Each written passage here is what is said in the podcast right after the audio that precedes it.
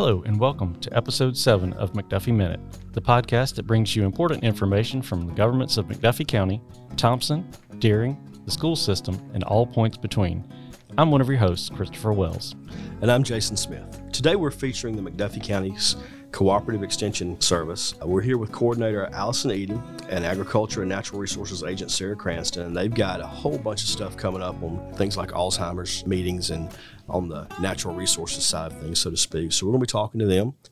Now, for people who don't know, not familiar, uh, tell me in general what y'all's office does. So basically what UGA extension is is we are just that. We are an extension of UGA. Uh, UGA is Land Grant University of Georgia, and so what that means is that it was built for the people of Georgia.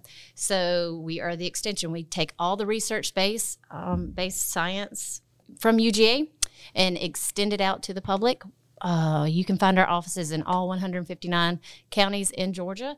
And our job is to just get that wonderful research out to the community through family and uh, consumer sciences, which is one of my areas. 4 H, which is one of my areas, and agricultural and natural resources, which is one of Sarah's areas. Now, I know one thing you've got coming up is uh, some local meetings about Alzheimer's. I know that's one of your focuses this year, and that's one of the things I know Archway, the Archway program we have in the community, has been working with too. Tell us a little bit about that, when the meetings are, and what the goals of those meetings Absolutely. are. Absolutely. So, what we are focusing on is brain health and um, dementia education here in McDuffie County. We are one of the pilot programs in the state, and we are very lucky that we were chosen for that, which is great. Um, UGA has a care center, and what that is is uh, the Cognitive Aging Research and Education Center. It's a clinical research and outreach space where they deliver education on dementia risk reduction, conduct con- um, cutting edge research and provide planning and support for persons with dementia and their care partners. Um, they've teamed up with Thomson McDuffie County, along with the Alzheimer's Association, UGA's Archway Partnership, and us, UGA Extension. To hold a series of educational seminars for those who are concerned with or caring for family and loved ones with Alzheimer's or uh, related dementia. Uh, this month we had one. We had a program. It was held January 18th, and we are, or the Care Center talked about dementia prevention. We're having two more. Uh, the second one is dementia signs and symptoms. We're going to hold that Wednesday, February 15th from 12 to 1 at the depot. And the next one after that will be uh, March 15th is going to be care partner support, and that's from 12 to 1. We encourage any and all to come. We're just asking that anyone who wants to come, just call our office at 706 595 1815 just to RSVP to kind of say, hey, I want to come so we can have a head count for lunches. Sure. Everything is free.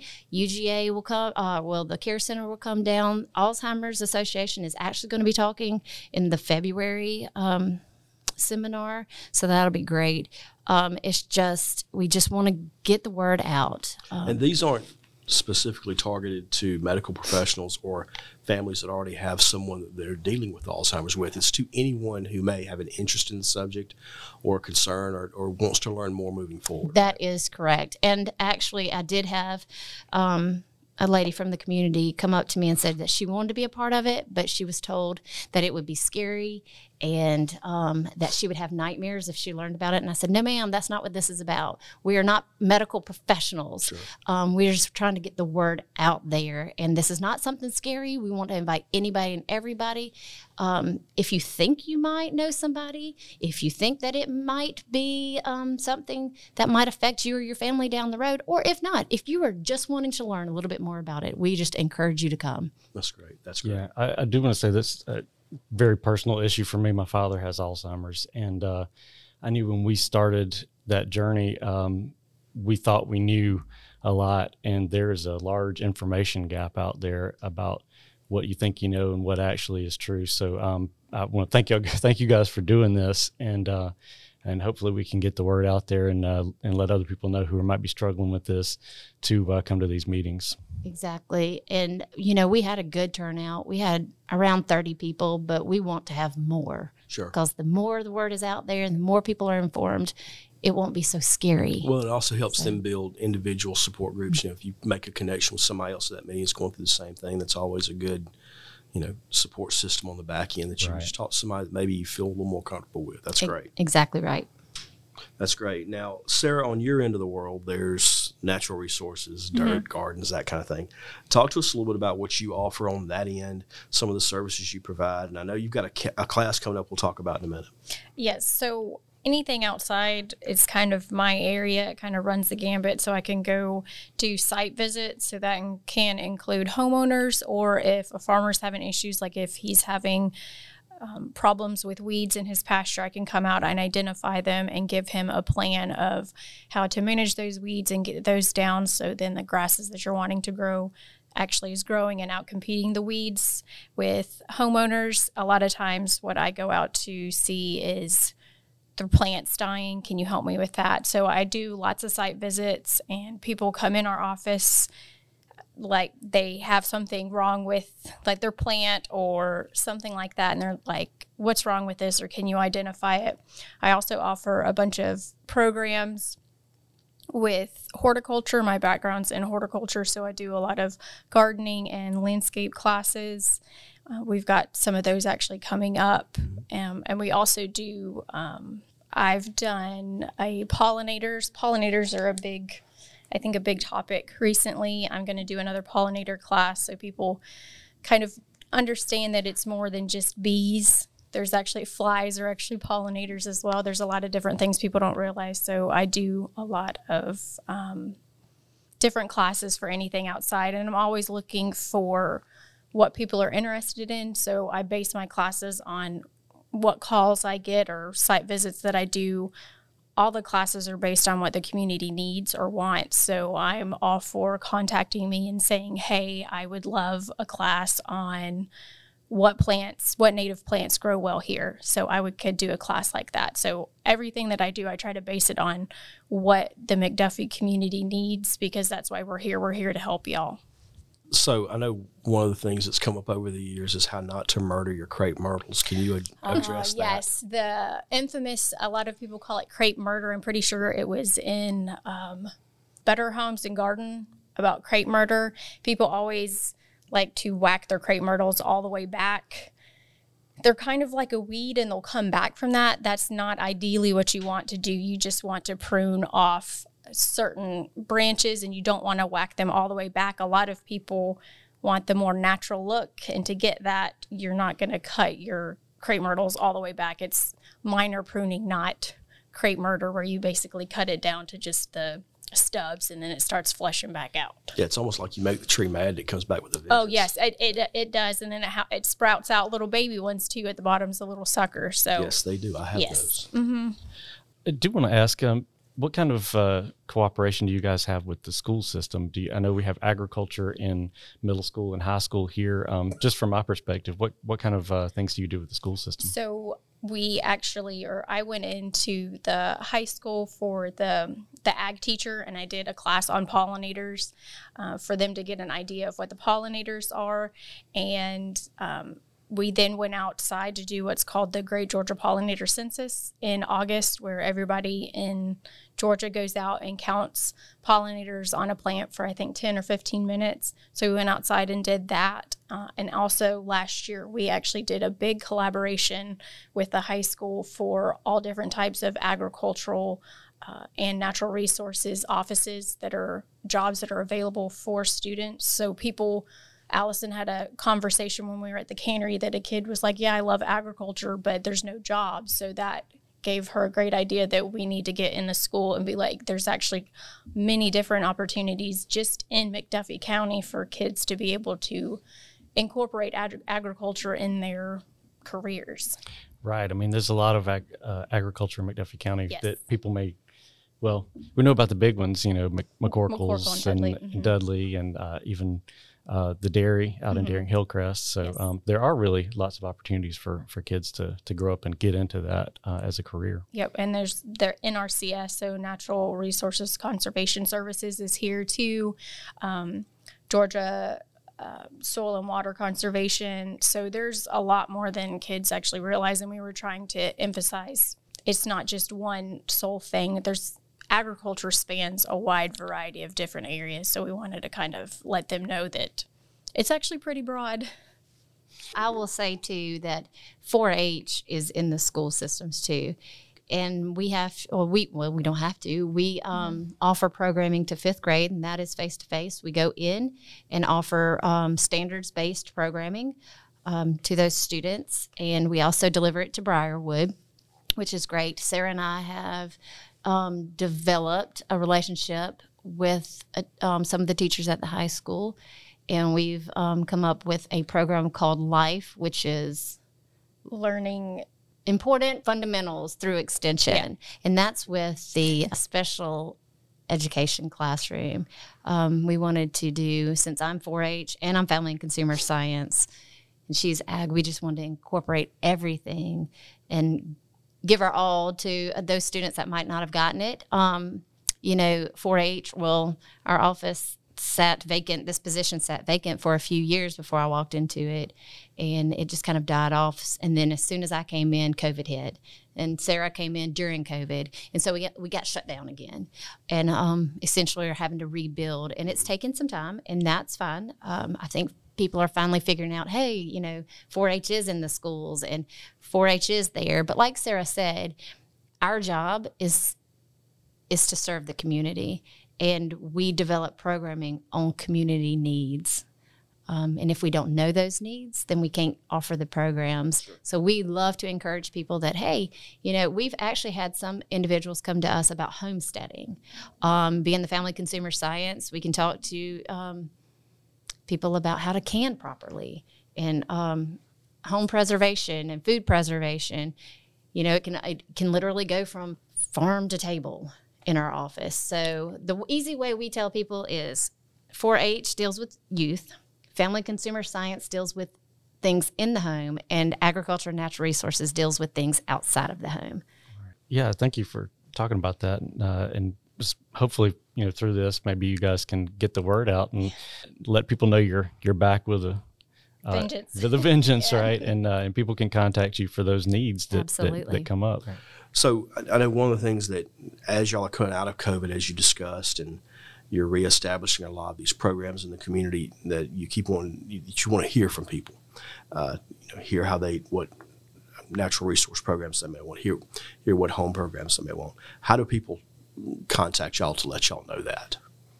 Right. So they can contact us by our phone number that we've given out, or uh, we actually have a survey on our website that you can click on and give us some feedback on what programs that you'd like to uh, like to have in the office. Or I forgot to mention, we can also do programs out in the field too. So um, I try to make my programs as interactive as possible because nobody really likes to have somebody just sit there and listen to somebody talk. I try to make it a little bit more interactive.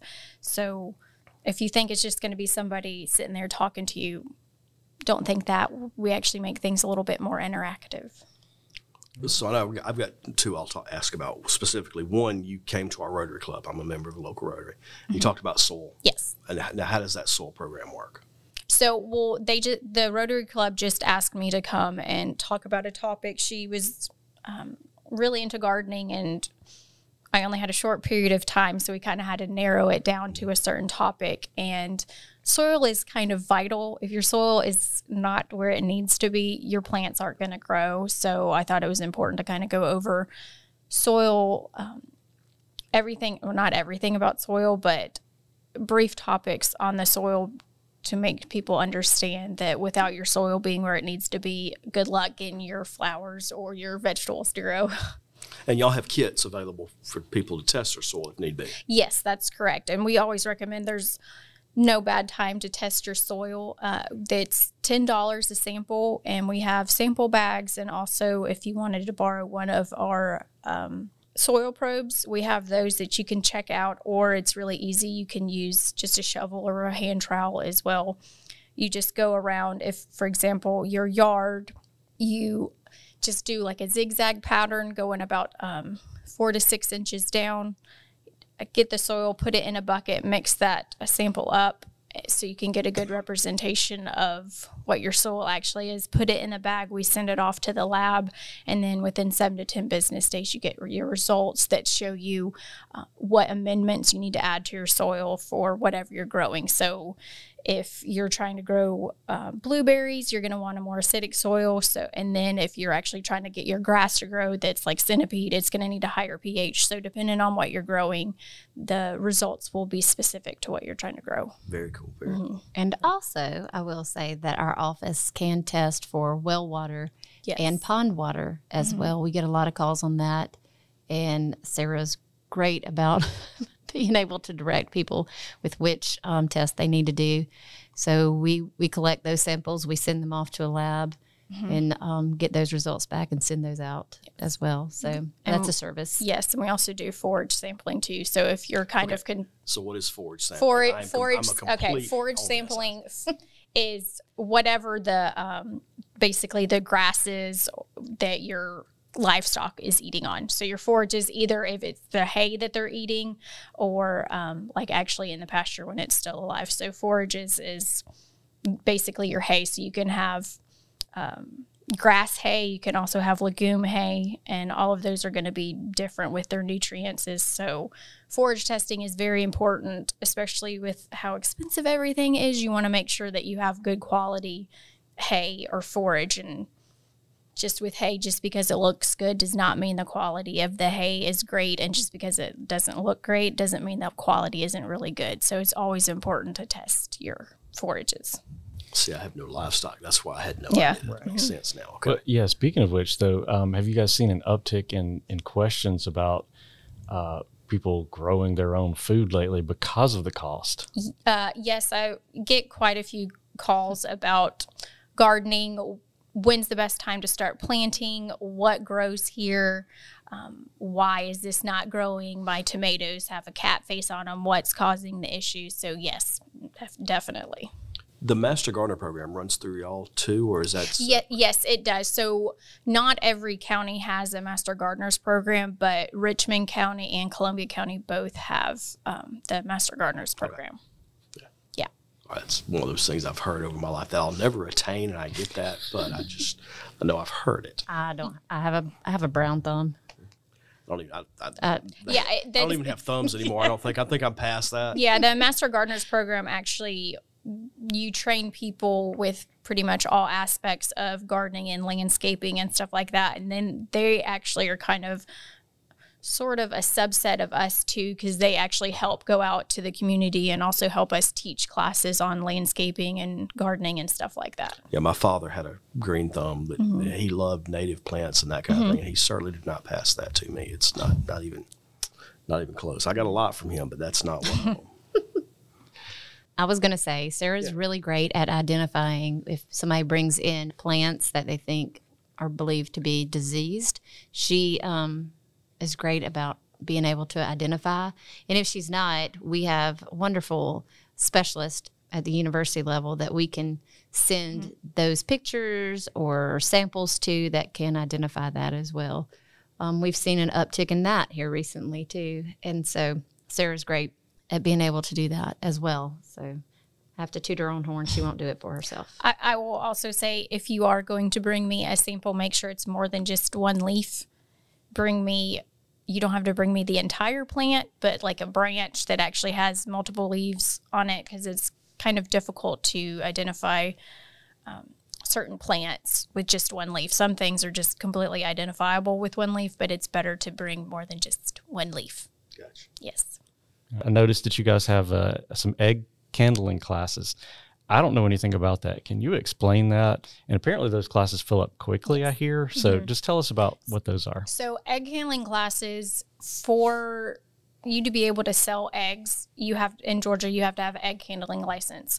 So, if you're selling your eggs without an egg- egg handling license, that's actually a big no no.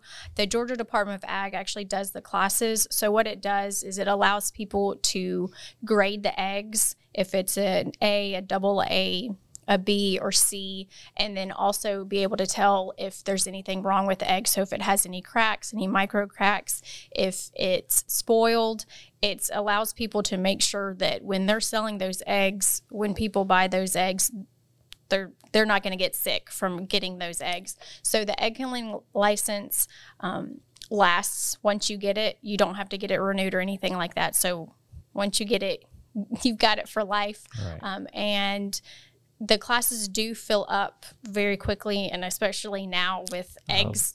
right. being extremely so expensive, I think that it might even get more popular. So we have three different classes that is the 16th of February, one from 8 to 10, one from 10 to 12, and then another one from 2 to 4.